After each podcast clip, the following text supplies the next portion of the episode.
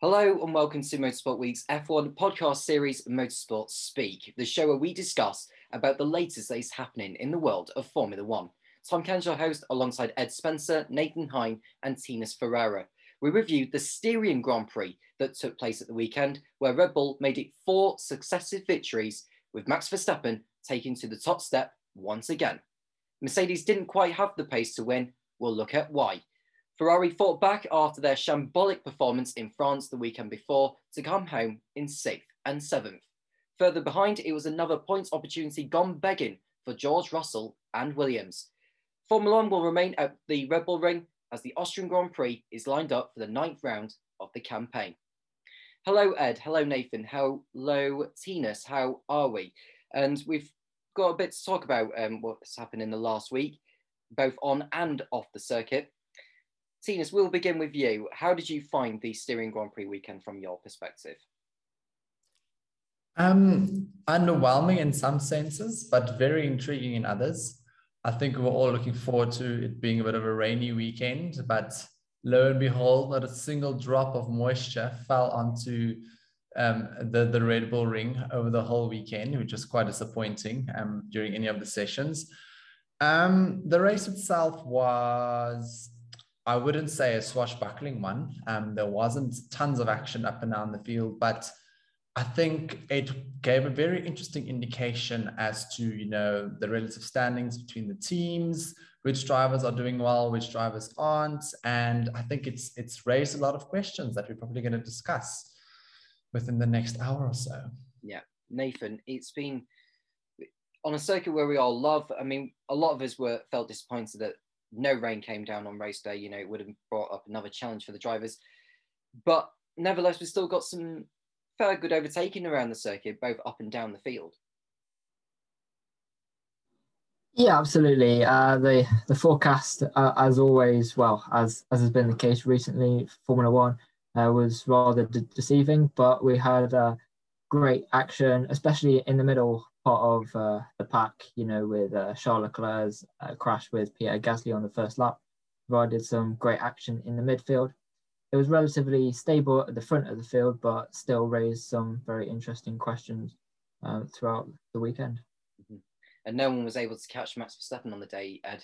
That guy was just far too quick for everyone else. Perfect performance from Verstappen. Led every lap, didn't look like he was going to lose it from turn one. It was just domination the man's love affair with the Red Bull ring continues. His third win at this circuit. And he, he just doesn't look like he can be stopped at the moment. He's driving out of his skin. His timing is perfect. His lap times are getting better. He's now becoming the go to guy for qualifying. I think this has really been arguably Verstappen's best win in his Formula One career by far.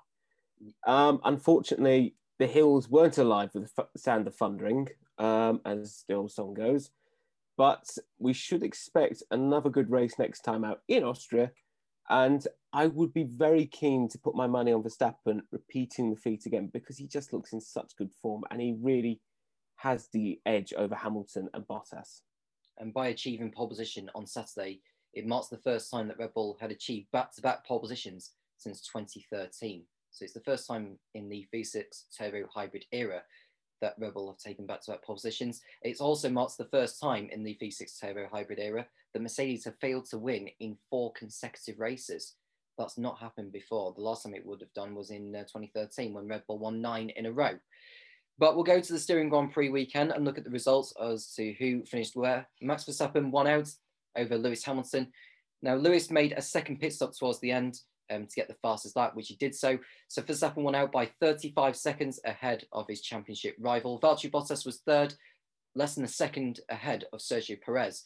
Lando Norris was fifth and a lap down, followed by Carlos Sainz in sixth for Ferrari, and his teammate Charles Leclerc coming home in seventh place after falling to the back of the field when he needed a new front wing after tapping uh, Pierre Gasly. Lance Stroll was eighth for Aston Martin, more points for him. Fernando Alonso in ninth for Alpine, and Yuki Tsunoda bagging another point for the Alpha Tauri team in 10th. Kimi Raikkonen was 11th for Alfa Romeo, then Sebastian Vettel in 12th for Aston Martin. Daniel Ricciardo, another disappointing race for him in 13th. Esteban Ocon in 14th ahead of Antonio Giovinazzi. Mick Schumacher was 16th, a good effort from him actually, ahead of uh, Nicholas Latifi in 17th. Nikita Mazepin was the last of the finishes in 18th and three laps down. George Russell was tied with engine issues. Pierre Gasly's damage was too much on the first lap for him to continue. So you look at the field, guys. I mean, we'll begin with, we'll have a look at Lewis Hamilton actually, because he felt that Mercedes weren't going to be able to catch Red Bull um, on the day itself with its raw pace. Nathan, we begin with you about Mercedes' weekend. Was it more the fact that it went wrong for them, or it's just the fact that Red Bull were too quick? Um, I think in in the end, Red Bull and certainly in the hands of Max Verstappen were were just too quick uh, this this weekend. Uh, in comparison to France, uh, Red Bull just just had more pace. You know, nothing really that Mercedes could have done. Perhaps with Hamilton, uh, they were thinking, I think, about trying the two-stop strategy, but ultimately didn't. Uh, I don't think it would have made uh, any difference, even if they did, uh, as as we saw with Sergio Perez he couldn't even uh, beat Bottas at the end of the race. So not not much else that Mercedes could have thrown at it. I think uh, at the end of the day, Verstappen and Red Bull were just faster this weekend. Yeah, and further compounded Cenas by uh, Bottas's shenanigans in the pit lane on Friday, which earned him a three-place uh, grid drop and a couple of penalty points on his license. But he was still able to recover and finishing third. So when you look back on it, it wasn't too bad of a weekend for the Finn.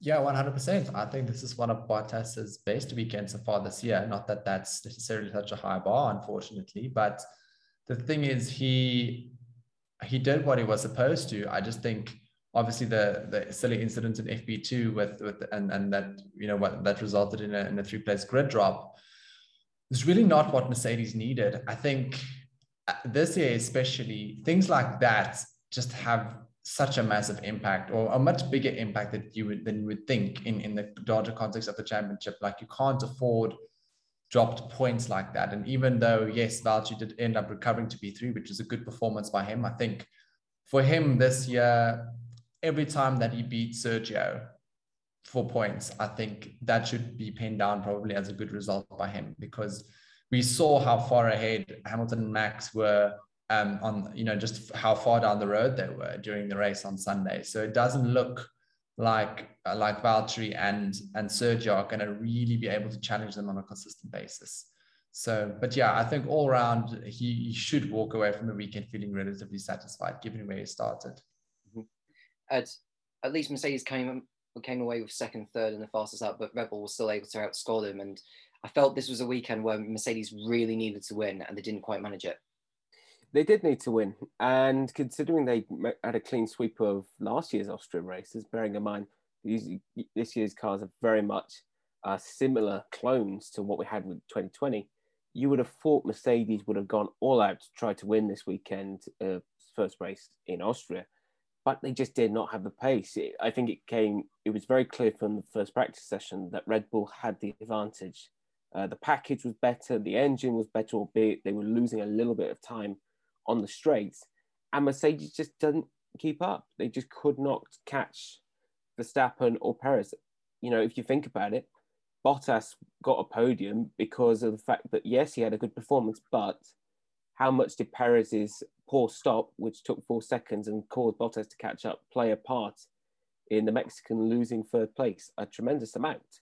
So they needed to win, they didn't. They've salvaged what they can, which is a second, third, and fastest lap in what could have been a very dismal day. But the cracks are starting to show at Mercedes. You could even see it in Hamilton's uh, demeanor and driving, the way he pushed on that last qualifying run and was making some rather bizarre errors, which we don't expect from Lewis Hamilton. You know, the seven time world champion, usually very cool, very calm behind the wheel. So something is up at Mercedes. Um, and they needed to win. They need to do better next this weekend. Otherwise, it's the gap is going to start piling up. Who knows? Verstappen could be starting to pull just inches away now. Yeah, and there's still there's still a lot of long way to go yet, and, and a lot can still change. And I think the summer break is going to be the time of which Mercedes are going to need to at least find some upgrades from anywhere or find something to improve the car, which is going to enable Hamilton and Bottas to take the flight to Red Bull between now and the end of the year. And considering we've got maybe some circuits towards the end of the year, which aren't to begin with on the schedule for Formula One, that could end up being on the schedule. And we've got Turkey coming up later in the year. We don't know for certain what's happening with Japan, Mexico, Brazil, Australia. We've got the new venue in um, in Saudi Arabia, and there's also the tweaks at Abu Dhabi, which are going to be in. So we're going to be in for quite a finale actually between now and the end of the year, and it's going to be very much either Red Bull Mercedes going for victories. If the question is, will it be Lewis or will it be Max? That's another thing as well. Further down the field, Ferrari doing a really good job getting sixth and seventh with Carlos Sainz. He had a not so good qualifying, but recovered well in the race, as did Charles Leclerc as well. And Ed, we want to talk about Charles. I mean, that incident with Gasly on the first lap. I mean, Charles Leclerc went off the track at turn one, and then as he rejoined, or as they came to the left kink of turn two, Leclerc's front wing tapped um, Pierre Gasly's left rear, and that just totally compromised both drivers' races. Yeah, it did. And it was all caused by the fact they went free wide into turn one. You can see on the replay, Alonso is coming up alongside them both. And Leclerc has to take the avoiding action, has to take the escape road. And it's a case really when you're in that battle running up to turn two, what do you do? Do you keep your foot in it or do you chicken out? I don't think Leclerc is that kind of guy who backs out of a maneuver. I think he was committed, and unfortunately for both of them, it resulted in damage. And unfortunately for Charles, it was a front wing damage with Gasly, it was a puncher. I do think that Charles, now that I've had another look at it, I initially I thought it was a racing incident, but I think Charles has to take a little bit more of the responsibility than Gasly uh, because of the fact that he tapped into to Gasly's uh, left front tire. It is a disappointing uh, start to the weekend race, but he rebounded, and that's all that mattered for Ferrari. They needed points badly. Um, but unfortunately, it's one of those instances at Red Bull Ring. It's a very tight circuit, and unfortunately, and as we've seen, three into one don't go, and that was demonstrated by the start. And that exemplifies Nathan why the race is not won on the first lap. And you look at Leclerc, who tapped his front wing at the back of Gasly, and of course he had to come in for an extra stop at the end of lap one. But nevertheless, it was still a very comfortable performance from arguably one of your favourite drivers. Yeah, it was a was a good recovery drive after uh, that part of the race, but yeah, I agree with Ed that Charles has to take uh, the bulk of the responsibility for that incident. And while he is an exceptional racing driver, a really good um, qualifier, he does have a tendency to make these clumsy sorts of maneuvers, which he he really needs to iron out. But thereafter, he made the stop on the first lap, and then was very quick thereafter a complete reversal for Ferrari compared to Paul Ricard. Both drivers were were comfortable on their tyres and were able to get the maximum out of the weekend, uh, find sixth and seventh place, and help to close the gap to McLaren in the championship. Most certainly so. And how big of a uh, how big of a result is this for Ferrari, um, Tinus, given that they scored no points at the weekend before in Paul Ricard? It was a very shocking performance from Ferrari, has to be said. This was the re- result they needed. No, 100%. I think they need to definitely, while they can, capitalize also on the fact that Daniel Ricciardo is still trying to get up to speed in that McLaren, because I think the big advantage that Ferrari has is that Carlos Sainz seems to have uh, equated himself very well with that car relatively quickly. And he seems to be more or less on, on Charles's pace um, relatively consistently now, which I think is a very big positive for them. And the fact that they were able to score consistent points and I think they did end up outscoring McLaren slightly, despite Norris's um, very, very good performance again. I think it's very, very important for them. And what, like what we saw in Paul Ricard, I think they are going to have tracks now and again where they might have some inherent limitations in their package that McLaren doesn't have, which means they might have a couple of weekends where they are going to struggle a bit more. So when they can collect points, they need to, and I think that they've done that. Mm-hmm. So, and you know, maybe one day they could get if they could like get a victory or something, or even a podium, that would very much elevate their cause in catching McLaren. Anyhow, let's have a look at the drivers' standings after round eight out of 23 of the 2021 Formula One World Championship. Max Verstappen extends his lead at the top to 18 points over Lewis Hamilton, 156, playing 138. Sergio Perez is still third with 96. Lando Norris is in fourth with 86. Valtteri Bottas bagging another podium, his fourth third place of the season. He goes on to 74 points, so he's 12 points off Norris. Leclerc in sixth with 58, then it's Carlos Sainz in seventh with 50. Pierre Gasly in eighth place on 37 after that non-finish. Dan Ricciardo in ninth with 34. Sebastian Vettel's run of points finishes came to an end at the weekend. He remains on 30 points in 10th. Fernando Alonso in 11th on 19 points. He's finished in the points in the last three races now. Lance Stroll in 12th in with, with uh, 14 points, I should say. Esteban Ocon in 13th with 12. Yuki Tsunoda in 14th with 9. Kimi Raikkonen and Antonio Giovinazzi have one point each. George Russell, Mick Schumacher, Nikita Mazepin, and Nicholas Latifi have yet to score a point so far in 2021. In the Constructors' Championship, Red Bull have a 40 point margin over Mercedes. That's nearly the equivalent of a 1 2 finish. 252 points playing 212. McLaren are in third, 120 points. They have 12 clear of Ferrari in fourth on 108. AlphaTauri's gap over Aston Martin has shrunk down to two points. AlphaTauri have 46 to Aston Martin's 44. Alpine are in seventh with 31. Alfa Romeo in eighth with two. Williams and Haas are still yet to get out of the doldrums. So, no changes to the Constructors' Championship, guys, but the gap seems to be shrinking a little bit, apart from Red Bull's battle with Mercedes, that's increased. Nathan, this is really vital for Red Bull now. They take advantage of the next few races because I feel that even though Mercedes may, you know, deep inside, feel that they don't have the quickest car, the second half of the season is when I think it'll all click into gear for them.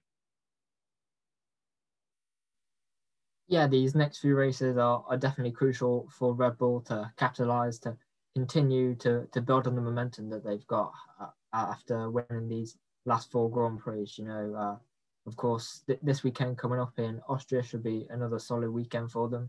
Silverstone might be a, bit harder, but then uh, Budapest, uh, but before the summer break, should be another good track for them. So continuing to, to build this momentum and and uh, to hopefully build the gap in the constructor championship will be vital for them ahead of the second half of the season, where we'll see perhaps some more tracks that will be more suited to the Mercedes cars, and undoubtedly Mercedes will be bringing upgrades come the second half of the year, and we'll see how how the pace uh, between the two cars progresses uh, towards the end of the year. It's interesting that you touched on that, Nathan. Um, Tinus, I, I don't know where you want to um, support Nathan's point there about Mercedes possibly bringing upgrades between now and the end of the year, but I've seen something that they are looking more towards 2022 as they don't want to introduce too much more on the 2021 car. What's your take on this? Yeah, um, it's interesting because I'm very much of the view that I think Mercedes is sort of saying it is what it is. We're going to try and fine tune what we have, try and see if we can, you know, figure out some things on the setup side and see if we can't unlock more from the package. But Toto Wolff quite unequivocally, unequivocally said there's not much coming on this car for this year. They've switched their focus to next year. They aren't planning any big upgrades. There's maybe one or two little bits coming within a couple of races, but he's basically saying, well, Red Bull, kind of they they pitching up to each Grand Prix with two or three trailers full of new parts, and I mean that's on them if they want to you know spend their money, their their limited amount of money within the cost cap on chasing performance in this year, that's up to them. That's the decision that they take. But Mercedes are saying they're playing the long game. They're looking, you know, trying to seal a march beginning next year and then obviously carry that advantage for the two or three years thereafter. So I think it's an interesting, a, a, very much an interesting dimension to this championship. I think that we haven't seen um, a lot in previous years. Maybe in 2008 is the last time I can think of when we had um, McLaren versus Ferrari duking it out for the title, and then obviously really struggled the next year with the big regulation change thereafter. Mm-hmm. It's, it's a really it's a pivotal time in, in that battle between um, maybe not just with McLaren and Ferrari, but also between AlphaTauri and Aston Martin in the fight over fifth position because AlphaTauri didn't maximise the performance with Pierre Gasly. Of course, they were very unlucky because of the contact with Leclerc, but Aston Martin have gained ground on them. They have, yes, and especially with the result Vettel and Stroll churned out over the past two or three weekends has been beneficial for Aston Martin. Getting back in that fight of AlphaTauri, AlphaTauri with the car they've got, we know that car is excellent. We know how good it is. We know we can see it fighting for the top five, top six on its day.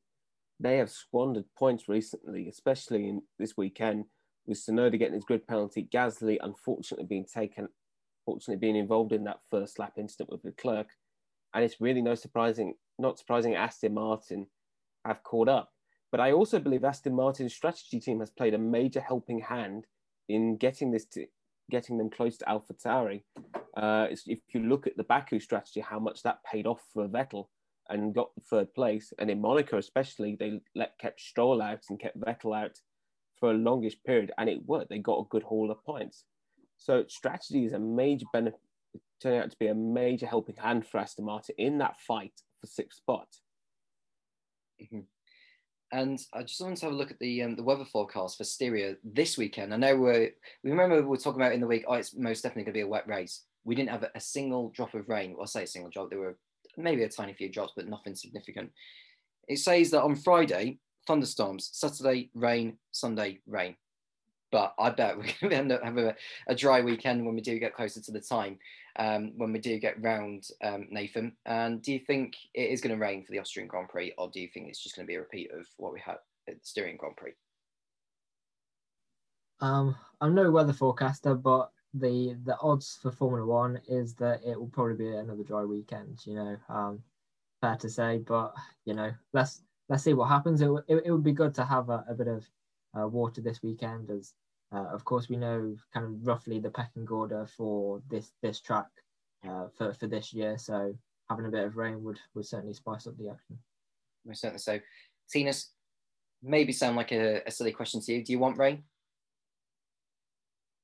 I do. I do want rain. I think just think it's like I'm trying to think of a good analogy here. It's like parents promising, you know, you're going to get a sweetie when you get home, and then you just don't get anything ever for two years. It's very frustrating. And somebody needs to explain to me how it's possible that the forecast can be so wrong so consistently. Like, why bother? Why are we why are we going through the trouble of trying to predict the weather if it's just never correct? So, I mean, we already see that. Um, I think we saw a forecast, as you mentioned, that that this weekend's it's for rain is forecasted. So I, I expect a beautiful sunny a sunny weekend um, with birds chirping. You know, you can see the heat haze on the tarmac. That's what I'm expecting. And I mean, at least we're getting um, we're getting a different set of tires. I think we're getting softer tires this weekend, so that might throw in a bit of a, a curveball maybe with how the teams treat the different tires. So let's let's wait and see. Ed, rain for this weekend. Are we going to maybe get a repeat of a maybe? I was thinking on Sunday, are we going to get repeats of an Imola deluge? And it happens. Uh, uh, be honest with you, if we have rain in uh, Austria, then donkeys will be flying. Um, the weather forecast is usually unpredictable, Formula One, and I don't believe we will have rain or thunderstorms this weekend. So I don't believe we'll be having Imola deluge. I believe that Tinus may be right with this one. We will have a nice sunny Austrian afternoon where the hills are alive, the mountains are shining, and the Lederhosen is out and about. Yeah. Not the Rain Max. and um, and one difference to take note of for this weekend is that um, the tie compounds will be the C3, C4, and C5, which is a step higher or a step softer than what we had for the Styrian Grand Prix weekend when we had the C2, C3, and C4. So that's something to um, take that into uh, consideration. Let's go on some news stories, guys, over the course of the last week. We'll begin with Silverstone because the British Grand Prix has been given the green light for full capacity. So, organisers of next month's Formula One British Grand Prix have been given approval to welcome back a full capacity crowd, which could stretch to 140,000 fans. The UK government delayed its roadmap from June the 21st to July the 19th, the day after the British Grand Prix, owing to the ongoing pandemic, putting Silverstone's plans at risk. Several events in the country, most notably the ongoing Euro 2020 Championships and next week's Wimbledon Championship, have been included as part of the government's events research programme.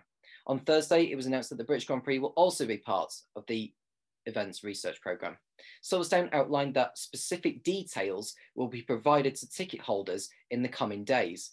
All those who attend will be required to show proof of a negative lateral flow test taken within 48 hours or proof of full vaccination with the second dose having been received at least two weeks beforehand. This is something we have all been working towards for months, and I cannot wait to welcome a full capacity crowd back to Silverstone this July, said Silverstone Managing Director Stuart Pringle. Many of our fans rolled their tickets over from 2020, but they are now well placed to enjoy what is sure to be one of the highlights of the summer. It's set to be the second event after next weekend's Austrian Grand Prix to feature a capacity crowd. It is fantastic news that Silverstone will be a full capacity event and will be an incredible weekend with hundreds of thousands of fans being there to see our first ever sprint event on the Saturday and the main event on Sunday, said Formula One CEO Stefano Domenicali. I want to express my huge appreciation to the Prime Minister Boris Johnson, Secretaries of State Oliver Dowden, and Chancellor of the Duchy of Lancaster Michael Gove, and Silverstone's Managing Director Stuart Pringle for their tireless work to achieve this great outcome. All of the drivers and the teams are hugely looking forward to Silverstone, and we can't wait to be there in July. So it's a full capacity crowd, guys, for Silverstone. And do we back the idea? Because I think at some point, you know, whether it's the British Grand Prix or Wimbledon or the Euros, something needs to be tested and trialed, um, given what's happening with the pandemic right now. Ed, we begin with you on this. Well, as we all remember last year, Silverstone was one of a few venues, one of the many venues that had to host races behind closed doors, two Grand Prix in fact, albeit there was some fans, uh, some protesters broke in and were quickly distri- quickly uh, uh thrown out by security.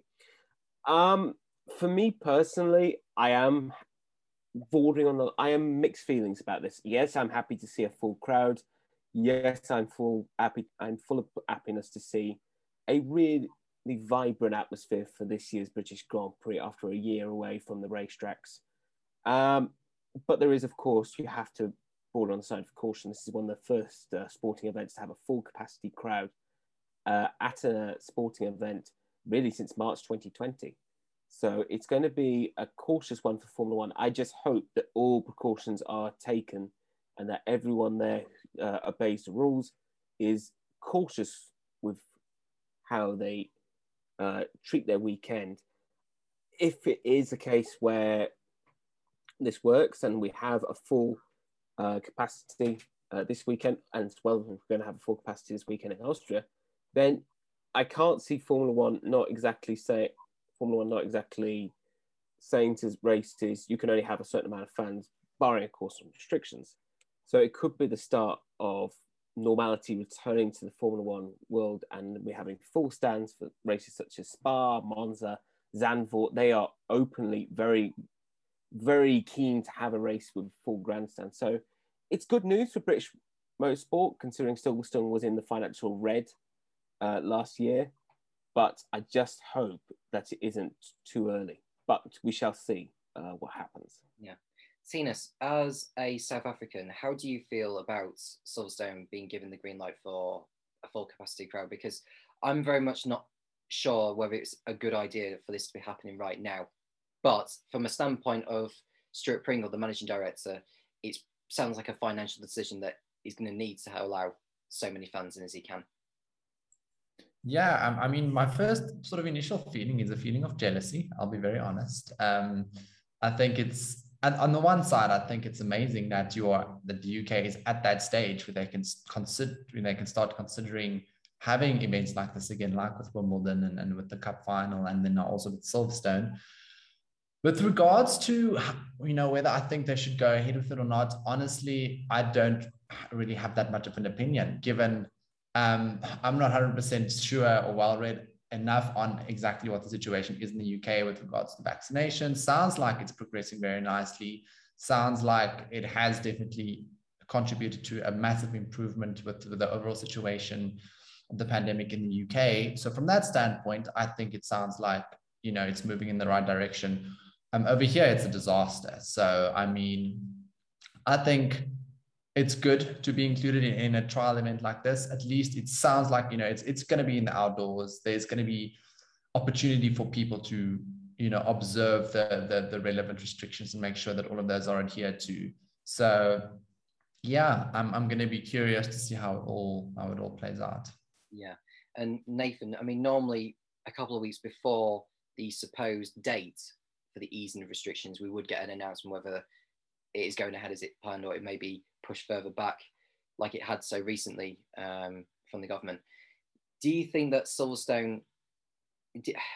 I don't know what you think about it, but I, I'm still very much on the fence whether it's the right decision or not. I mean, it's great to see so many fans going, but it's just the aftermath of it and how it affects the world.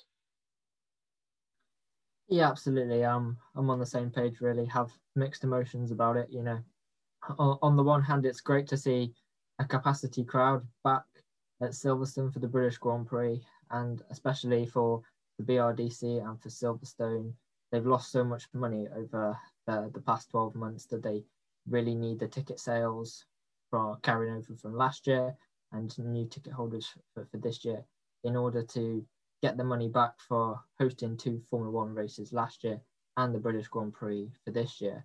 But at the same time, the the situation in the UK is still quite precarious with rising numbers of cases of coronavirus at the moment.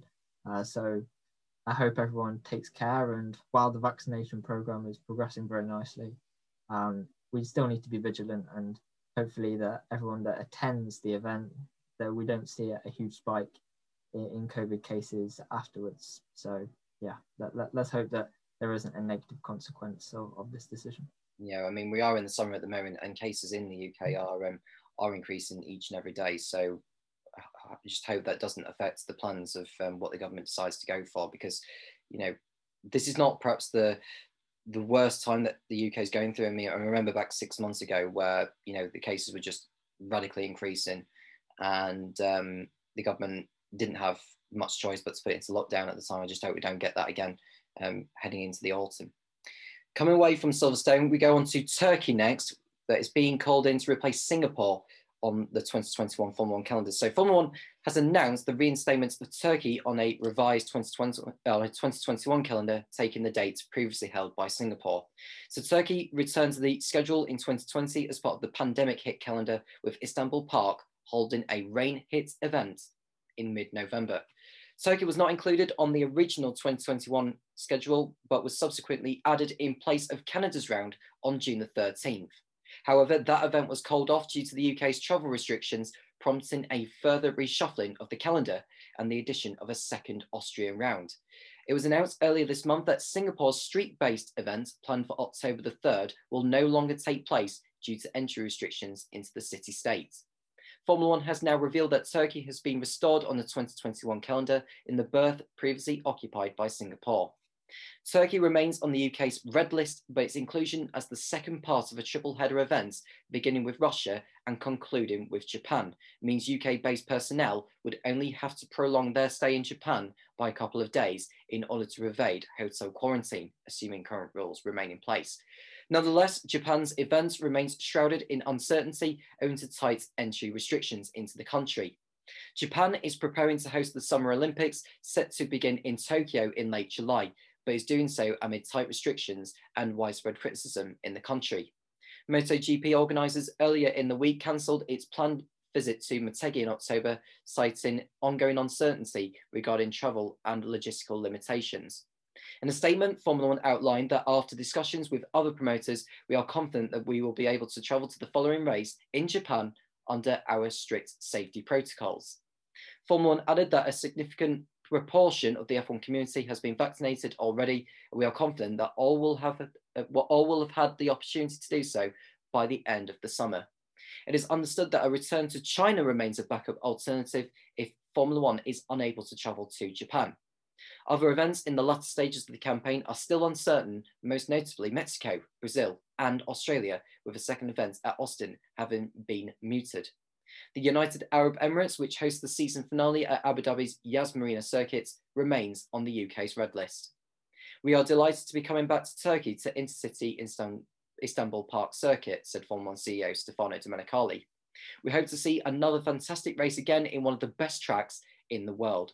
We have shown that we can continue to adapt, and there is huge interest in our sport and the hope from many locations to have a Grand Prix.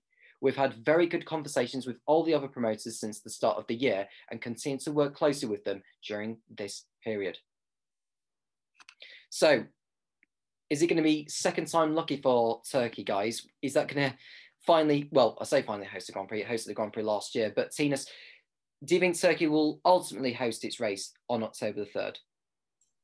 I think so. I think I think it's going to happen. Um, if it happened last year, in the way that I think I see no reason why this year it won't happen. I think especially the, like the European countries are now in a much better position when it comes to vaccinations. you've mentioned that you know the the, the F1 circus itself has is, is a large portions of them have already been vaccinated, which I think also helps. So I think the question then more becomes whether there's going to be crowds allowed at the racetrack or not. Um, and I guess we'll only know that close to the time. But yeah, I'm I'm very excited to to to, to watch Turkey. I love that track, and I mean, last year we got a very exciting race. Um, it was a bit of a unique one. The surface at that point, the recently resurfaced tarmac maybe this year we'll see a bit more of a traditional race at Turkey, which I'm all, I mean, I'm all, I'm going to be there for it. I used to love watching racing, racing there. So I'm, I'm pretty excited. Yeah. Nathan, you must be as excited as Tinus is for um, Istanbul Park being given the opportunity on October the 3rd. And I think the good news with that is it's got more time to potentially ease its restrictions before Formula One goes, uh, does go there. Yeah, I think uh, it's pretty solid to be in that slot on the calendar. Of course, uh, it was put earlier in the year uh, next to Baku, but due to logistical reasons, that couldn't take place. But yeah, very much looking forward to the return of Istanbul Park uh, this year. It hosted a, a, really great race last year and looking for more of the same this year. So yeah, should be a really good race and uh, a decent replacement after, of course, slightly disappointing that Singapore couldn't host the race, but we've we've got a great alternative. Yeah, and a quick question to you, Ed. Do you want a, a wet race on a newly resurfaced track like we had last year, or do you prefer a dry race to see the cars go flying through that famous turn eight? Let's have a mixture. I fancy. I fancy a little bit of a wet practice and then a dry qualifying and race. Um, just adding on to what the guys have said, I am happy to see Turkey back. That they will get that second bite of the cherry and be on the Formula One calendar again. I hope with fans this time because I feel that Turkey is a wonderful country and Istanbul is a wonderful city, and it would be a crying shame if we could not get anyone in the stands for the Grand Prix. It would be nice. Um, I just hope the surface is finally settled. Be honest with you, I don't think we need the slip and slide that we saw last year. As much as it was a good race, this time I just hope it's much more settled. So, yeah, I mean, it's great to see Turkey back. Hopefully, we get a few more uh, replacement races, and hopefully we can see Turkey uh, springboard itself onto the calendar for 2022 because I think it would be a massively good addition uh, to the Formula One circus having a race back in that part of the world. So hopefully for the Turkish promoters, they can find some money together and find themselves on the calendar for 22 and onwards. Yeah, and I don't know what other events Istanbul Park is staging at the moment. It's going to be more like local um, racing, but I just think with the newly service that was brought in last year, obviously it was a, a challenge like no other for the Formula One drivers, but I'd like to think that new service is rubbered in properly now, and that by the time Formula One does go there at the beginning of October, it'll be a completely different. It'll be like pretty much back to normal. So I, I would love to see the current Formula One cars go through the fast corners. I just think it'd be really satisfying, pretty like Mugello, because Mugello has a lot of um, fast corners through there, and the way the Formula One cars went through there last year, particularly in qualifying, was just unreal. Particularly Lewis Hamilton's pole position that absolutely sensational. So Turkey on the Formula One calendar for October the 3rd, provisionally at least anyway, but we are hopeful that it will remain there um, by the time Formula One does go there in a few months' time. From Turkey to Russia. Now, the Russian Grand Prix is to change venues from the 2023 season. Now, Formula One's Russian Grand Prix will move to the Autodrome Igora Drive near St. Petersburg from June, uh, from 2023. It's been confirmed. Formula One visited Russia in 2014 at a facility constructed around the venues that were utilised for the Winter Olympics, adjacent to the Black Sea in Adler. Sochi Autodrome has since been included on the calendar each year, but on Saturday it was announced that Igora Drive will take over the hosting duties of Russia's Formula One round from 2023. Igora Drive, designed by Hermann Tilke, was constructed in 2017 and last year received an FIA Grade 1 license as it targeted attracting leading motorsport categories. The anti-clockwise 4.086 kilometre circuit, which features 14 corners, is located around 50 kilometres from St. Petersburg. The circuit is part of a complex that also has a motocross and rallycross track, a karting facility, and a driving safety centre. Igora Drive was due to host a round of the DTM Championship in 2020, but this was cancelled due to the pandemic, meaning the circuit has yet to hold an international event. I am pleased to confirm following joint intensive work with our Russian partners and detailed assessments of Igora Drive, Formula One will be racing at that amazing circuit from 2023, Formula One CEO Stefano Domenicali said. I am impressed by St. Petersburg and believe that the Russian Grand Prix at Igora Drive will be an incredible event. Igora Drive has several influential members on its advisory, committee, most notably Alexander Drozdenko, the governor of the Leningrad region, and businessman Gregory Berezkin, chairman of the ESN Group. ESN Group is a private equity firm that has investments in numerous industries, including media, energy, infrastructure, and the petrochemical sector, and has previously entered into business partnerships with Russia's sovereign wealth fund. So Formon is going to have a new home in Russia in Igora Drive, guys. And Stefano Domenicali is saying it'll be an amazing circuit for Formula One. Are you inclined to agree with that, Nathan? It looks it looks to be a decent track. In in fairness, you know, I think it, it will be an improvement on uh, the Sochi Autodrome that we currently use. A decent, uh, an, a, a, okay circuit for uh, Russia as a as a first venue, but Igora Drive looks certainly to be an improvement. Got some decent medium speed corners and more places to overtake. So hopefully it, it should be certainly an improvement for the Russian Grand Prix for Formula One to, to have some better racing around there than we've seen uh, at Sochi. Yeah, and with more and more Russian drivers getting involved in motorsport, Ed, I mean, going right down to even to karting. I mean, there's a fair few in Formula Four at the moment. Obviously, there's a few in Formula Three. There's even one or two in um, Formula Two, and of course, Nikita Mazepin in Formula One. You have to say, for Formula One to continue going to Russia, it's pretty much it's pretty much a sensible decision given the money involved in it as well. Yes, it is, and also the fact that it's a multi-complex venue. You've got the kart track, the rallycross circuit, the motocross circuit, the driver training centre. It's perfect, really, and I think as well to get away from Sochi is a benefit for Formula One. I think the problem is with Sochi is that it's a logistical uh, nightmare to get to, and it's a pretty terrible circuit. If I'm being honest with you, it is not uh, particularly a place where you can overtake. There's very few uh, corners that are noticeable. So a change was necessary for Formula One to build on its growing fan base in Russia uh, that has seen the likes of Danny Kvyat and Nikita Mazepin represent the country at the highest level of motorsport. I also believe it made marketing sense to host a race near uh, such a prestigious city such as St. Petersburg, which has uh, been, I believe, nicknamed Venice of the West. So you'll be getting people from all over Eastern Europe. You'll be getting people from Europe in Northern Europe, uh, Southern Europe, and visitors from all over the globe who will have experienced the city from the World Cup they hosted nearly three years ago. So to host a race in St. Petersburg, which is easy to get to, and will surely be much more uh, will have much more to do than Sochi, which unfortunately suffered through the fact that it was in a rather uh, isolated part of the country. So I think this is good news for Formula One. It's good news for Russian motorsport. It's a win-win, really. And the circuit, uh, which has been, I believe, nicknamed a squash cota, uh, would be an excellent addition to Formula One as the drivers need a challenge. And unfortunately, Sochi wasn't bringing that. Mm-hmm.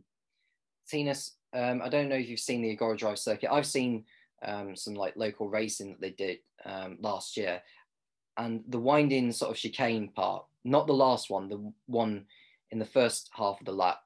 I mean, that reminded me a little bit of. Um, do you remember the Buddh International Circuit in India? That was what sprung to my mind um, when you look at it. And I think when you watch the Formula One cars go there, you know, through the medium speed corners, I think it's going to look spectacular. Yeah, um, I mean, obviously, I haven't worked through the track with a fine tooth comb, but it looks like a pretty neat circuit all around. I mean, it's it has a tried and tested designer, Mr. Tilke. I mean, we can decide whether that's a good or a bad thing, maybe in a different conversation. Um, but it looks relatively decent. It for some reason it gave me like Nurburgring vibes as well, like the Nurburgring Grand Prix track, just sort of in its general layout. So, I mean, again, anything is an improvement from Sochi. At, at this point, I was I'm inclined to say no race was an improvement, is an improvement to Sochi. So, um, I think it's I think it's pretty exciting. I'm pretty sad that it's only it's 2023. I think that it's that it's going to host its first race. So it means we have two more years of pain. But you know what? We will be strong. We will endure, And then hopefully in 2023, we have a nice first race at the Igora, or what is it? The Igora Drive Autodrome. The Igora Drive Autodrome. Yes. Yeah. It's going to be good. Yeah. So that will be on the calendar from 2023, meaning that Sochi will host this year's and next year's um, races as planned. So away from Russia, back to what's been going on track. Um, the FIA is not to tolerate a repeat of Verstappen's victory celebrations. Now, the FIA's um, race director Michael Masi has warned Max Verstappen and Red Bull that he won't tolerate a repeat of the Dutchman's victory celebrations at future races. Verstappen won the Styrian Grand Prix in dominant fashion on Sunday and celebrated by slowing down on the start finish straight before doing a burnout as his mechanics waved on. He left two thick black lines of rubber over the finish line as other cars passed by. While celebrating in such a fashion isn't against the rules, drivers often complete donuts to celebrate. Masi explained that the location of Verstappen's celebration was considered dangerous and he warned both parties that it shouldn't be repeated. It was not an ideal situation, which is why I spoke to the team immediately and told them accordingly that it's something that we would not would not be tolerated in the future, Masi said when questioned after the race. The rules outline what is acceptable when celebrating, with Article 43.3 of the sporting regulations explaining that they must be A, performed safely and does not endanger other drivers or any officials. B, does not call into question the legality of his car. And C, does not delay the podium ceremony. Verstappen took his fourth win of the season to extend his championship lead over main title rival Lewis Hamilton to 18 points. Ed, we begin with your thoughts on this, and I can see where Michael Masi's coming from with this, and you don't want to see drivers tiptoeing their way over the line when there's other drivers still potentially racing. You know, you've got two drivers sort of going, you know, a drag race to the line, and you've got a driver celebrating over the line, and they're just overtaking him. That is probably why he's come out and said this to the Red Bull team. He has a slight point, yes. If it was endangering uh, Hamilton or the, the third place battle, then I can see why. And yes, there is a point that it was a little bit tight. But at the heat in the moment, what can you you know, that's, you know, he's just won a race by leading every lap. He's dominated. He, of course, he's going to celebrate like that. Um, but if you look at the contrast, for example, in MotoGP, Fabio Quartararo was literally firing golf balls off the runoff area with a golf club after winning his race. In contrast, you know, Formula One, you're having a very unhappy Michael Masi.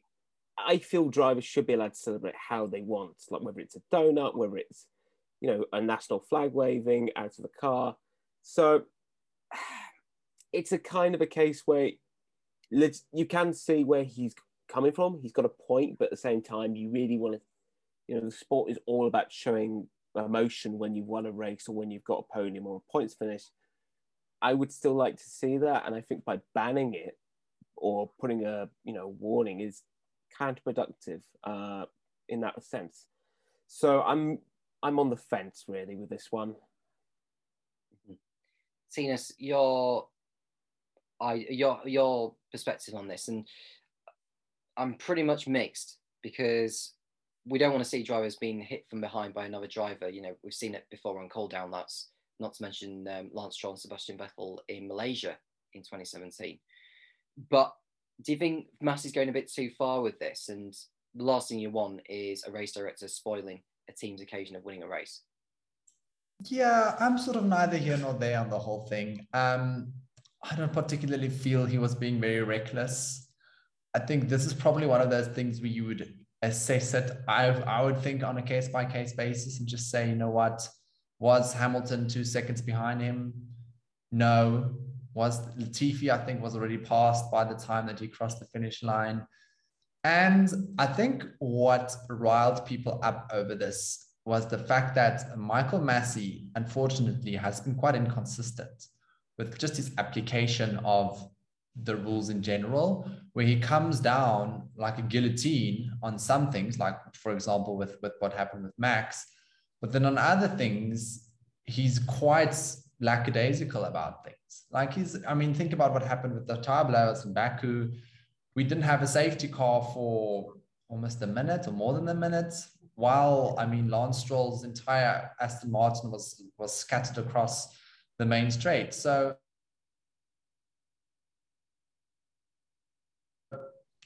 I, do, I, I don't think it's necessarily a bad thing what he's doing.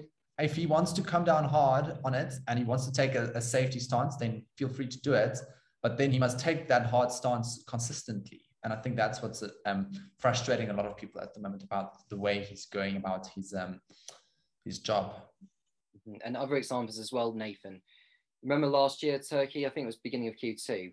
When it, when Q2 started, they were still recovering a car at turn eight. Michael Masi allowed that to happen. At Imola last year, under the safety car, Marshals were still clearing debris, and Lance Stroll nearly hit them. And I think also, um, I think Monaco it was in 2019. You know, when the race was done and Sergio Perez was crossing the line, he nearly hit Marshall. So there's a lack of. I think Tinus is right. Actually, he's been lackadaisical about it, and he's it's almost like he's trying to find excuses for the mistakes he's allowing to happen. If that was Charlie Whiting, he wouldn't back, he wouldn't hold back with his views on it, and he would climb down on it. Yeah, I, I, I agree that Michael Masi has been a bit inconsistent, and he needs to uh, set a, just just just be clear, just just be clear on what is allowed and what isn't allowed. You know, uh, if we even just look back earlier to the year, track limits in Bahrain, you know, for for most of the race, you were allowed to exceed track limits at turn four, and then you weren't. So he needs to be consistent on on everything, and just set out what is allowed, what isn't allowed in terms of safety, in terms of the way drivers are meant to conduct themselves on the circuit, and then we know where we stand. On on Max's burnout, I didn't really see too much of a problem with it. You know, uh, he he just won a race, uh, dominated the whole thing, won by 35 seconds. So if he wants to celebrate like that, let him. Every driver is unique, and if you are regulating how drivers are allowed to celebrate, that they have to do donuts or um, celebrate once they've got back to the pit lane, then you kind of lose that sense of personality from each of the drivers. So, yeah, um, Masi needs to establish what what is allowed and what isn't allowed, and then the teams and drivers will act accordingly. And something else which the FIA is clamping down actually is the super quick pit stops from the Hungarian Grand Prix onwards. So the FIA will implement new rules from the Hungarian Grand Prix in a bid to slow down Formula One pit stops, which have hit record breaking speeds. Teams have been pushing their procedures to the absolute limits in an attempt to shave milliseconds off their pit stop times in the hope of making up places on track. And one team in particular, Red Bull, has managed sub two second stops consistently. The team holds the record for the fastest ever stop at just 1.82 seconds, completed during the 2019 Brazilian Grand Prix. Whilst they've not matched that time since, Red Bull has completed the quickest stop at five of the seven races this season so far, or maybe eight if uh, the stop of either Verstappen or Perez had applied. But either way, the best time is 1.93 seconds. The FIA is taking action on the grounds of safety by issuing a technical a new technical directive which will come into force for the Hungarian Grand Prix. The new technical directive will ensure human reaction times are adhered to, ensuring teams simply aren't relying on their equipment to complete the job without it being checked before the car is given the green light to exit its pit box. The wording of the technical directive suggests that the FIA believes some level of automation is taking place and that going forward, teams' pit stop procedures must have a tolerance built in that allows for human reaction times in signalling. The changes won't add a significant amount of time, however, but it'll likely be enough to ensure a sub two second stop isn't seen again. The figures include an additional reaction time of 0.15 seconds from the wheel nuts being observed as tight before the signal is passed to the jackman to drop the car, then a further 0.2 seconds before the car is released. Teams have been given two more races after the um, Styrian Grand Prix we just had to prepare the changes, meaning the Austrian and British Grand Prix will be unaffected. Although the FIA insists it isn't targeting one single team, Mercedes' Toto Wolff recently commented on the speed of Red Bull's pit stops, which Mercedes have been unable to match. So another one of which the FIA is clamping down, guys, pit stops. Are they too quick? Nathan, we begin with you. Surely this is what Formula One is all about. You know, um, every time I, I watch a Formula One pit stop, I'm amazed of it being the the most uh, high profile example of teamwork. And if if we are to be the sport that keeps pushing and keeps uh, pu- pu- pushing the envelope of performance, then how does slowing down pit stops fit into that? Of course, you have to consider safety within uh, the, the realms, but you know teams that uh, overstep pay the ultimate price. If a wheel isn't fastened properly, then they have to retire the car at the end of the day. So it's a, I don't know, I, I, I do understand that perhaps there are some safety concerns with wheels um, in in in the pit lane is of course highly un- unsafe but i think it's it's a bit on formula one to have a, a regulation and to have a, a regulated time of uh, uh, 0.35 seconds of added time to each Formula One pit stop. But uh, that's that's the way I see it. Tinus, I mean, we all like fast pit stops nowadays. I mean, this is pretty much contrast to uh, what happened a long time ago, where we used to have refueling, you know, something like seven, eight seconds, maybe a little bit more than that, which is no issue. Now the FIA are wanting to clamp down on the speed of it. Um, so we we're interested to get your views on this particular matter. Yeah, I mean, it's interesting um, how it all came about. I think, yes, the FIA is saying it's for safety reasons, and I'm sure they have an argument to say that. I mean, the the degree of automation that's currently in place at the top teams with regards to pit stops is, at the end of the day, could lead to some sort of incident, and they're saying they they they are acting sort of. Uh, in in in a way that they're acting actively, if I can call it that, and not passively. And I think that was also the issue with um, the system itself, because as far as I'm aware, the rules actually do say that you're not allowed to have equipment that actively assist you in fulfilling the pit stops and, and making it quicker. I think the, the, the word that they use there is passive. And I think that's sort of where the technical directive came down to, where they said, and my understanding is also that a team I mean, we probably know which one, inquired with the FIA and asked if they were to develop a system like this of their own, would it be allowed? And then the FIA said no. And I think that's where the issue came in, where they then said, okay, but then if that's not allowed, then to be very clear about it. And then that's where the technical directive came from. And that's been something that's been in the sport for very long time. I mean, we saw what happened with the Ferrari engines in 2019, where it was also a range of inquiries into what an engine is allowed not allowed to do, which resulted in a technical directive telling them explicitly X is not allowed. And that's what happened with the pit stops. So I think, yes, it might not be in the spirit of, of going as fast as possible. But then I think we more need to look at what is allowed within the rules and what isn't, because I think the rules at the moment says probably you're not allowed to do something like that, where you have these integrated systems that effectively dictate when things happen in, and, and sort of the sequence of events without any human input. Mm-hmm. With this new technical directive that the FIA are looking to introduce for pit stops, Ed, how are they going to do it? Because what if there are like six or seven pit stops happening at the same time?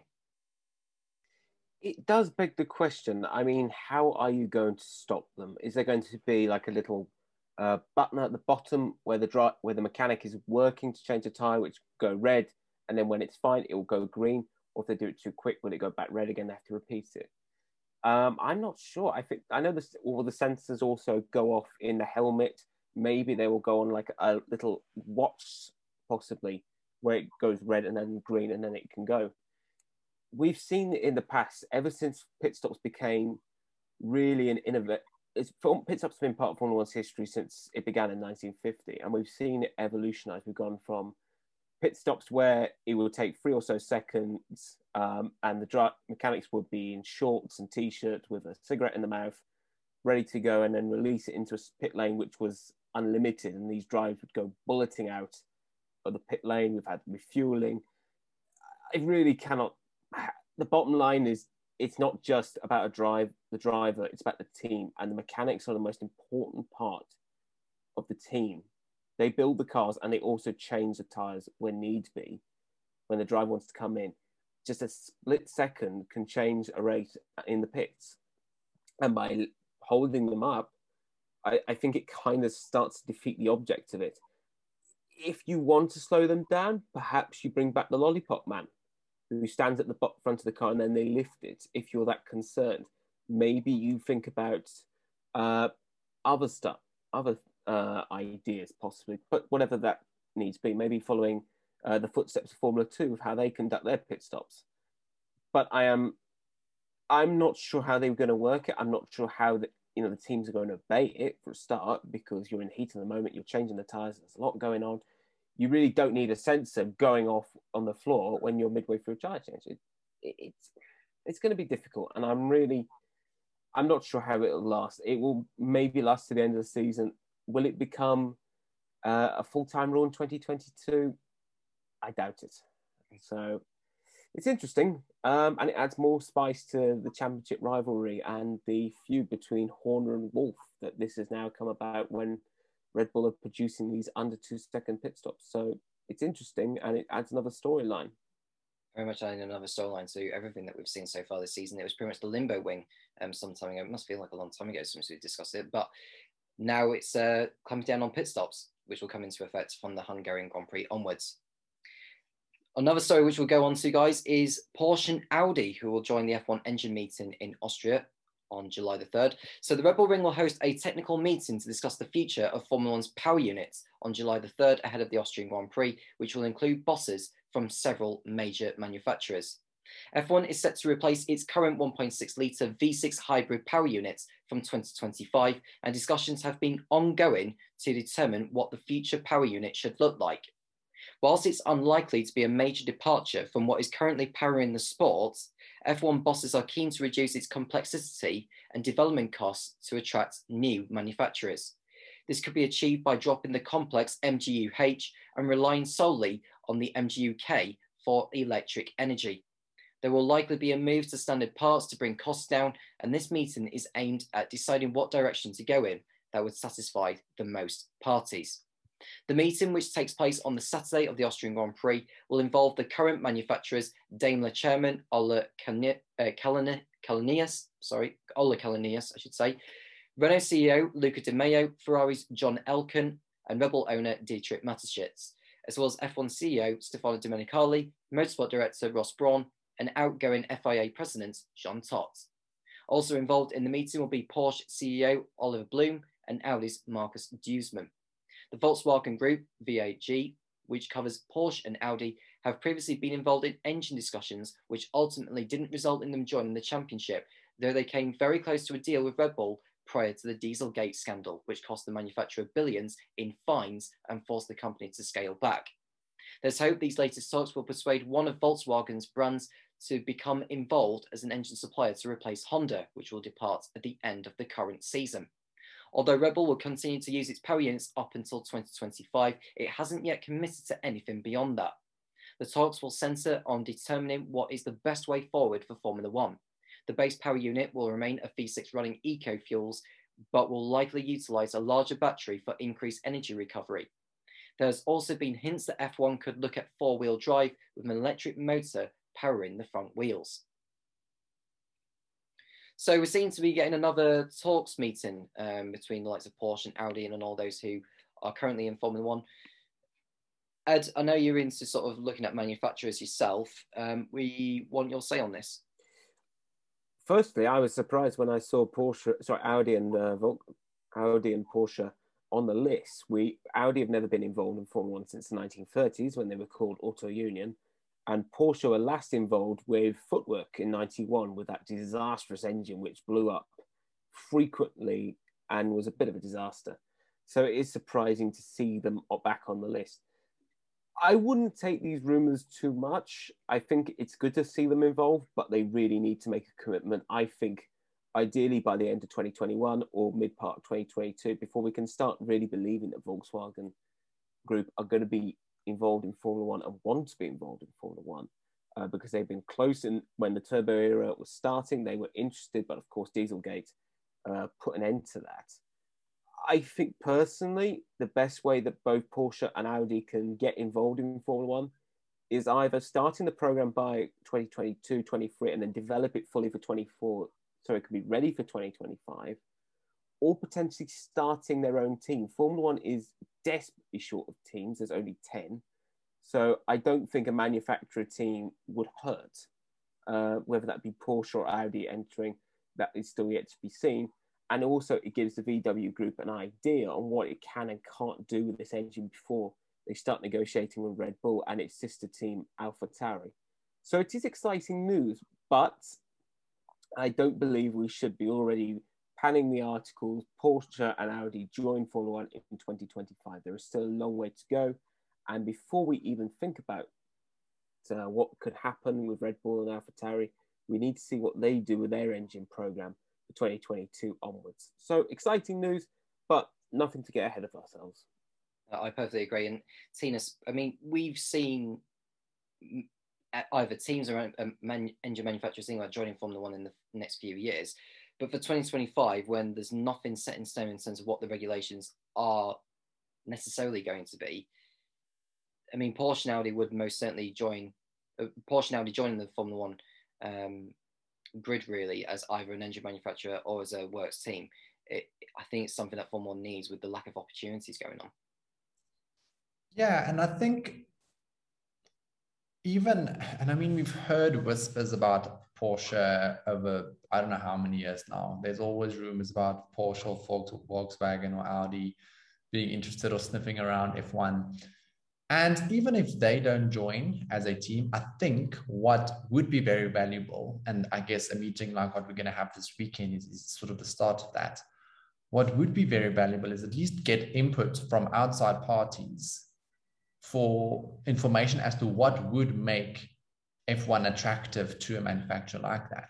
Because at the end of the day, I think the new regulations need to be tailored towards that.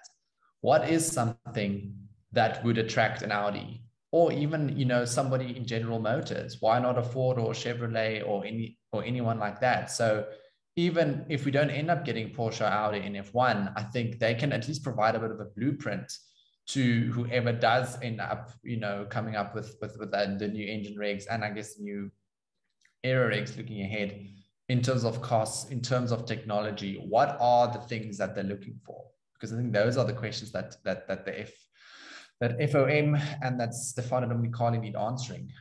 Mm-hmm. Nathan, how do you see this meeting um, playing out between Porsche, Audi, and the others? And w- I'm not saying there's going to be an agreement, but what particular things do you expect to be discussed on um, Saturday's meeting on July the 3rd?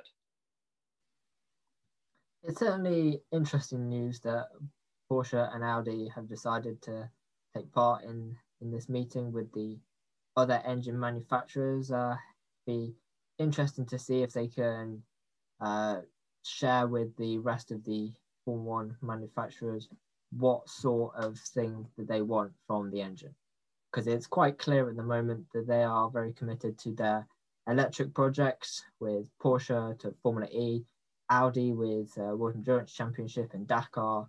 So would would they want to be in a championship that still is powered by internal combustion engine? Would they want to join a championship that uh, is, is looking at synthetic fuels? Would that be something that appeals to them? So uh, lots lots of things to consider for Formula One and for Porsche and Audi. Um, I think that, that that will kind of form the basis of of whether Porsche and Audi or other manufacturers join Formula One in the future and what role electric power will have in that. So uh, lo- lo- lots to consist to, to, to, consider as well as uh, cost, of course, for for the relative manufacturers. But uh, as Tim has said, just to get their input will be very valuable to Formula One. I think by this time in 2023, we will know whether the likes of Porsche Audi will be supplying engines to Formula One, because that's what happened with McLaren at the beginning of 2013 when um, they announced that they'd be switching to Honda engines for 2015. We all know how that played out.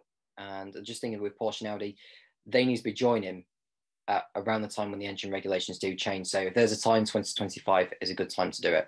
So we just have to hope, hopefully Porsche Audi will be on the Formula One uh, grid as an engine supplier or maybe as a new team um, by them.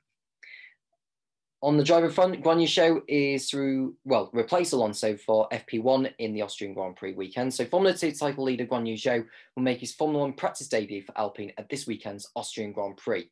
Zhou, who is uh, 22, joined Alpine's Young Driver Academy in 2019 upon graduating to the Formula 2 Championship.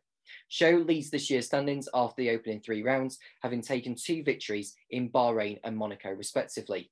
He has previously taken part in private test days with Alpine, running an old spec machinery and represented the team under its Renault guise at last year's Young Driver Test. Zhou is set to be the first Chinese driver to appear at a Grand Prix weekend since Ma Qinghua's outings with HRT and Caterham in the early 2010s. Zhou will replace Fernando Alonso behind the wheel of the Alpine A521 for Friday's one hour session at the Red Bull Ring. Driving an FP1 at a Formula One Grand Prix weekend is like a dream coming true and another step closer to my ultimate goal of becoming a Formula One driver, said Zhou. It's going to be a very special moment. I'm preparing myself as much as I can to be ready and also ensure that I'm able to complete all the targets and plans that the team have set me to do. There have not been many Chinese drivers in Formula One, so to be behind the wheel of an F1 car during a race weekend is going to be a very proud feeling. It's going to be even wor- it's going to be even more special that I'm driving Fernando's car as he inspired me to pursue a career in racing when I was young. I'm very happy with my achievements so far and I'm very thankful for the support I have from those around me. My aim is to maximize this opportunity and I'm really looking forward to it.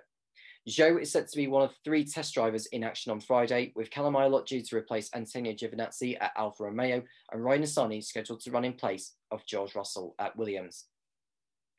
So we finally get to see Guan Yu Zhou in a Formula One car in an official practice session. Ed, a really good sight to see, and it'll be very interesting how he gets on. Very nice sight to see, and he's earned it. He's done well to start the F2 season. He's in the championship lead, albeit he was cut after Baku, but he deserves a run out in a Formula One car. He's worked hard over the past three years to get to where he is. And it's nice to see most of last year's uh, quarter of the Formula 2 grid from last year, coming back and doing a session together. Roy Nissany, Ilott, Schumacher, Tsunoda, Mazepin, oh, sorry, over a quarter, I should say, um, who are coming back to have a session. So it's nice for them. I also think it's going to be beneficial for Guanyu Zhou having that experience in that car, also replacing Alonso for that session. So it will add the responsibility side to it. And also, if Alpine decide to keep Alonso, there is one or two teams that may be looking for a driver at the end of the year. So he may put himself in the shop window for 2022 if Williams decide to not promote within. Uh, there's also Alfa Romeo if they decide not to take on Callum Ilott. So there is a number of opportunities out there. And by having a good session and keeping it clean and being up there in the mid pack, Guan Yu could put himself in the shop window for that drive in 2022. And it would be an amazing opportunity for him and for his country. China's only had one drive before, and that was Ma Qinghua, as you've said who never really had the best opportunities. It was HRT and a Caterham, and they were never that quick. So it, it will be interesting to see how he gets on. I hope he keeps it clean. I think he will. And it's going to be good to see Chinese representation on the Formula One track, on the Formula One Formula One circus for the first time since I believe nearly ten years. Mm-hmm. Nathan, it's it's a really important time for Zhou with this practice um, session opportunity. He's leading the Formula Two Championship, and I was just thinking, if he wins the championship, where is he going to go? Because surely he needs to have something in plan for him. Yes, a, a, a great opportunity for for Zhou. You know, he's he's leading the Formula Two Championship and doing a a, a great job, a, a really good job in, in that championship. So uh, he's thoroughly deserves this opportunity to drive a Formula One car in an FP1 session and to be replacing Alonso, as Ed says, uh, has a, huge amount of responsibility attached to it because uh, if he he doesn't do the job in, in the session, then they'll be on the back foot the whole weekend. So he he, knows that he has a, a tough challenge ahead, but I'm sure he'll be up to the task. And uh, being only the second Chinese driver to be in a Form One session for, for 10 years will be a very proud moment for him and, and for his country. But as as you alluded to, with so few seats in Form One, he, he needs to prove himself. There is the, the potential of a seat at Williams with a possible move for, for George Russell to Mercedes. So he, he he's very much in the window to be on the grid next year, and uh, he needs to use this session to, to prove that. And you know he doesn't want to waste the opportunity either, Tinus, because you know it is only an hour session. Um, but Zhou's raced at the Red Bull Ring before in Formula Two um, last year and the year before, so he's got enough experience to show that he can at least get some mileage under his belt and understand how the car works in comparison to where he's already raced at. Because he's already raced in um, Asian Formula Three this year at the at the beginning of uh, you know I think it was like January February time in the United Arab Emirates. He's already got he's already done some racing there and he's done some Formula Two racing this year. And this is going to be a completely different kettle of fish. Yeah, 100%. And I mean, I'm just echoing what Ed and Nathan said. It's obviously very well deserved. Very excited for him to have his first sort of official practice session in a Formula One car uh, during the race weekend. And it is an important one for him because he does. I mean, these sessions are becoming shorter and shorter, and they are very difficult to come by. So it basically means these drivers have limited opportunity to prove themselves in front of, I guess, their Formula One circus. But it is also a bit of a bittersweet one for me, to be very honest, because I mean, was it a week and a half ago that, that Esteban Ocon announced his contract extension till 2024? And Fernando Alonso is definitely staying on there until end of next year, which means he's part of the Alpine Junior Academy. and He doesn't really have an immediate route into F1. I agree that he might have some opportunities at Williams, maybe, and a, I would say a very small one at, at a team like Alfa Romeo, but to me, it's it's it is a slightly sad as well to sort of see him do the FP1 and not really have a clear path into the sport at this point in time. Um, and you know he's leading the F2 championship. He's doing everything he can to prove himself, and just with the nature of how the I guess the F1 ladder works at the moment, with every team having its own like academy and sort of lineup of drivers that that's coming through the the pipeline it's just looking a bit difficult for him at the moment. But let's see, you never know. Mm-hmm. And there's always Super Formula as well. And I think if Guan Yu Zhou does win um, Formula 2, he needs to find somewhere he can do some racing at. And Super Formula, I think, would be a great opportunity for him um, if he doesn't get a drive in Formula 1 um, for next year. But he's got his Formula 2 campaign to focus on as well. So if he can get that um, done and dusted, and he's the champion, or he's at least in the top three, which I think he will be, then um, that will be pleasing for both him and for the country of China, who have yet to see um, a Chinese driver race in Formula One. So we want to answer a question, guys, from uh, Swissmark F1. He's saying a thoroughly professional job by Max Verstappen. Mercedes had no answer to the pace of Red Bull. Is this now the changing of the guard? Title fight well and truly on. Who wants to answer that first? I'm happy to to take a stab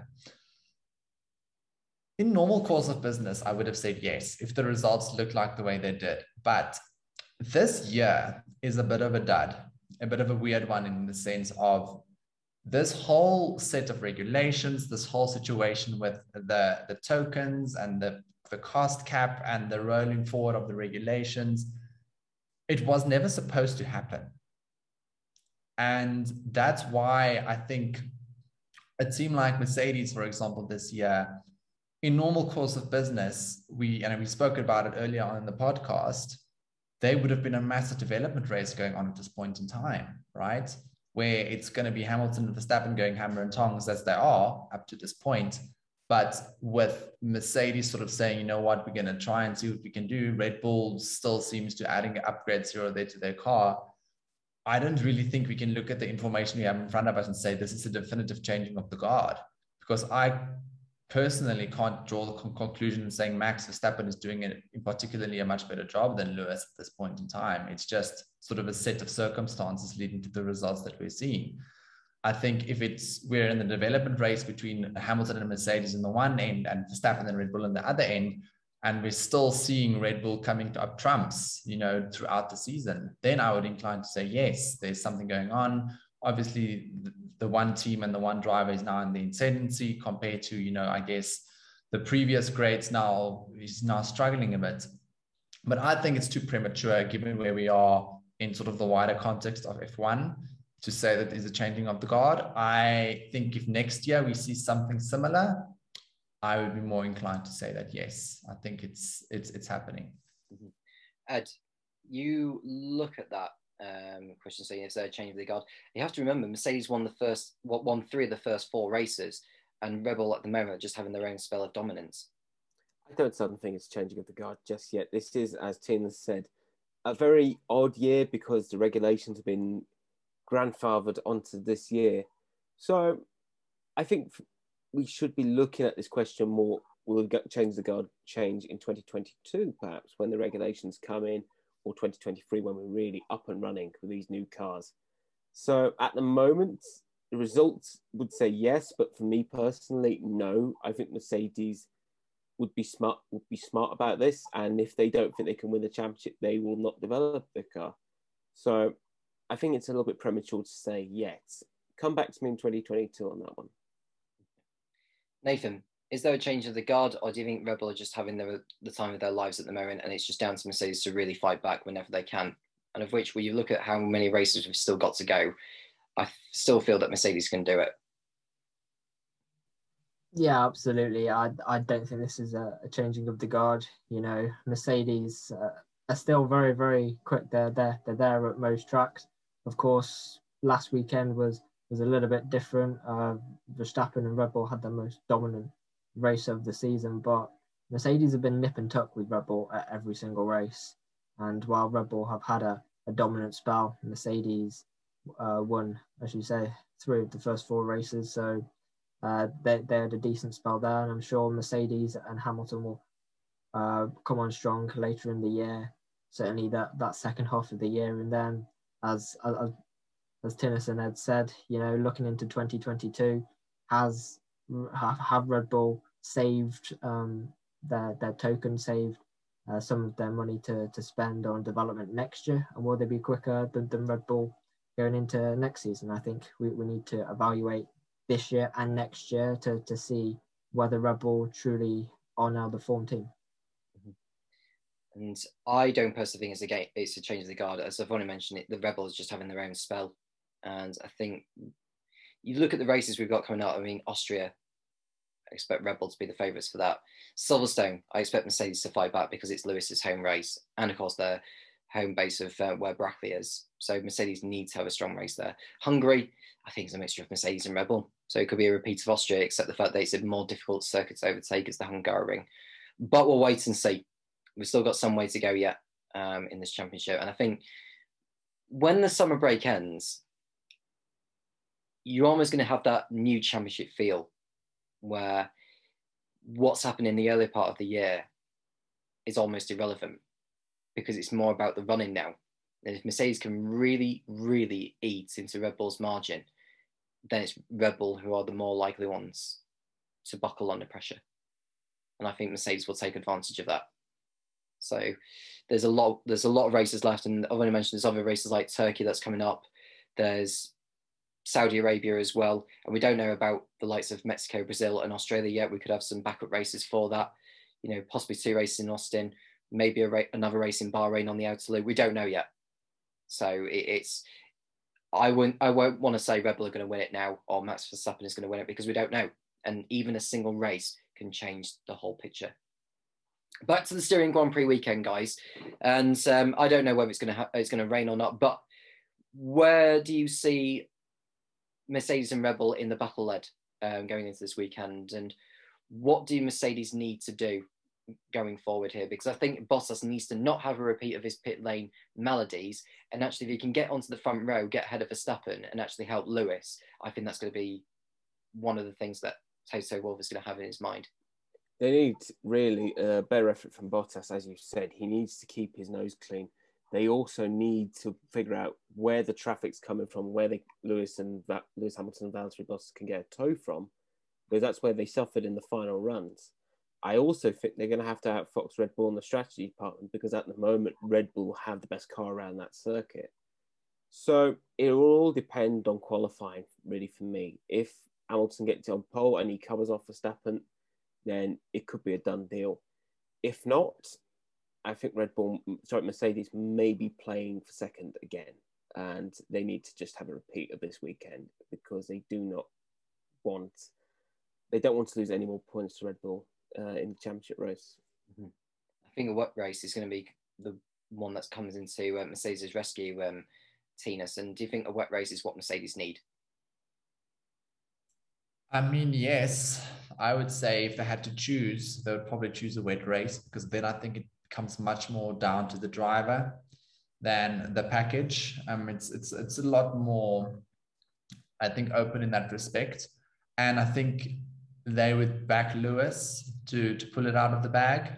Even you know we know Max is also quite handy in the weights, but I am still of the opinion at least that Lewis is probably the supreme weight weight weather driver in in on the grid. We saw obviously that again with his qualifying lap last year at that circuit. And so that obviously would be a massive benefit for them if they can somehow, if the race is wet, I think Lewis would fancy his chances if he can qualify well. I mean, if he leads from the front in the weight, I think he that should that should do it for him. But as we've already established, the weather is a farce. Um, predictions make no sense. The world has no meaning, and it's probably going to be a, a dry race. And in that case, I will agree with Ed. I think on outright pace, they don't. I don't think they're going to be able to beat Max in, in that Red Bull in particular. They're going to have to get Valtteri to pull his socks up and try and out qualify Perez because I think Perez is still struggling a bit with the um, with the one lap pace. So if they can get Hamilton and Bottas in between Max and Sergio, they could maybe play some games with strategy to see if they can machine a win. But at, I don't really see it happening for them, all else being equal at the moment uh, in Austria. Nathan, this weekend for the Austrian Grand Prix at the Red Bull Ring, um, there's going to be more fans there, and you have to say Red Bull have just got to have to maximise it. And this is very much about the championship for the long run now because whilst we've got 11 races in the first half of this year after the summer break in a shorter schedule, there's 12 races where Red Bull just need to maintain the momentum. And I think this weekend is going to be just building that momentum up for the running. Yeah, absolutely. Uh, got uh, three races now until the summer break, and uh, this is one where Red Bull need to kind of win to consolidate their, their momentum now going forward. So they had a, a great a great race uh, last weekend for the Styrian Grand Prix, and they need to back that up again. Uh, if if they can get Perez ahead of one of the Mercedes, then that would be even better for them. But um, yeah, this is definitely a track that they'll be targeting to to build a bit of a buffer for later on in the year where we all expect Mercedes to fight back. Yeah, one thing I want to go on, which we haven't discussed about, is George Russell because he qualified brilliantly, got 11th. He was outside Q3 by eight thousandths of a second. He was moved up a place because of Yuki, of Yuki uh, grid penalty. He was up to, I think, either seventh or eighth at one point, um, Tinus, and I think it was like a pneumatic valve failure or something um, in the pits, which had caused his retirement. And that's a huge, huge shame. And that would have been Williams's best result in a long time. Yeah, it was just heartbreaking to see. I mean, he was holding his own. I think he was running an eighth point at that point. Um, and he was running there in between Alonso and I think who was talking from the back Tsunoda or Sainz, one of the two. Um, and yeah, I mean, after his brilliant qualifying performance, qualifying P11, out qualifying Ferrari and an Aston Martin and an AlphaTauri, and then maintaining that in the race, I mean, that was a, a big statement from George, I think, even though it did end in tears at the end of the day. And I, I do believe that he probably would have lost out to Charles at the end of the day anyway. So he might have scraped a point in P10, I think. Um, it's a massive statement from him, the fact that he's able to maintain that. And I think they're going to try and replicate that again next weekend. Hopefully, they can continue this performance because I think George now knows it's within his grasp and it's his reach to do it.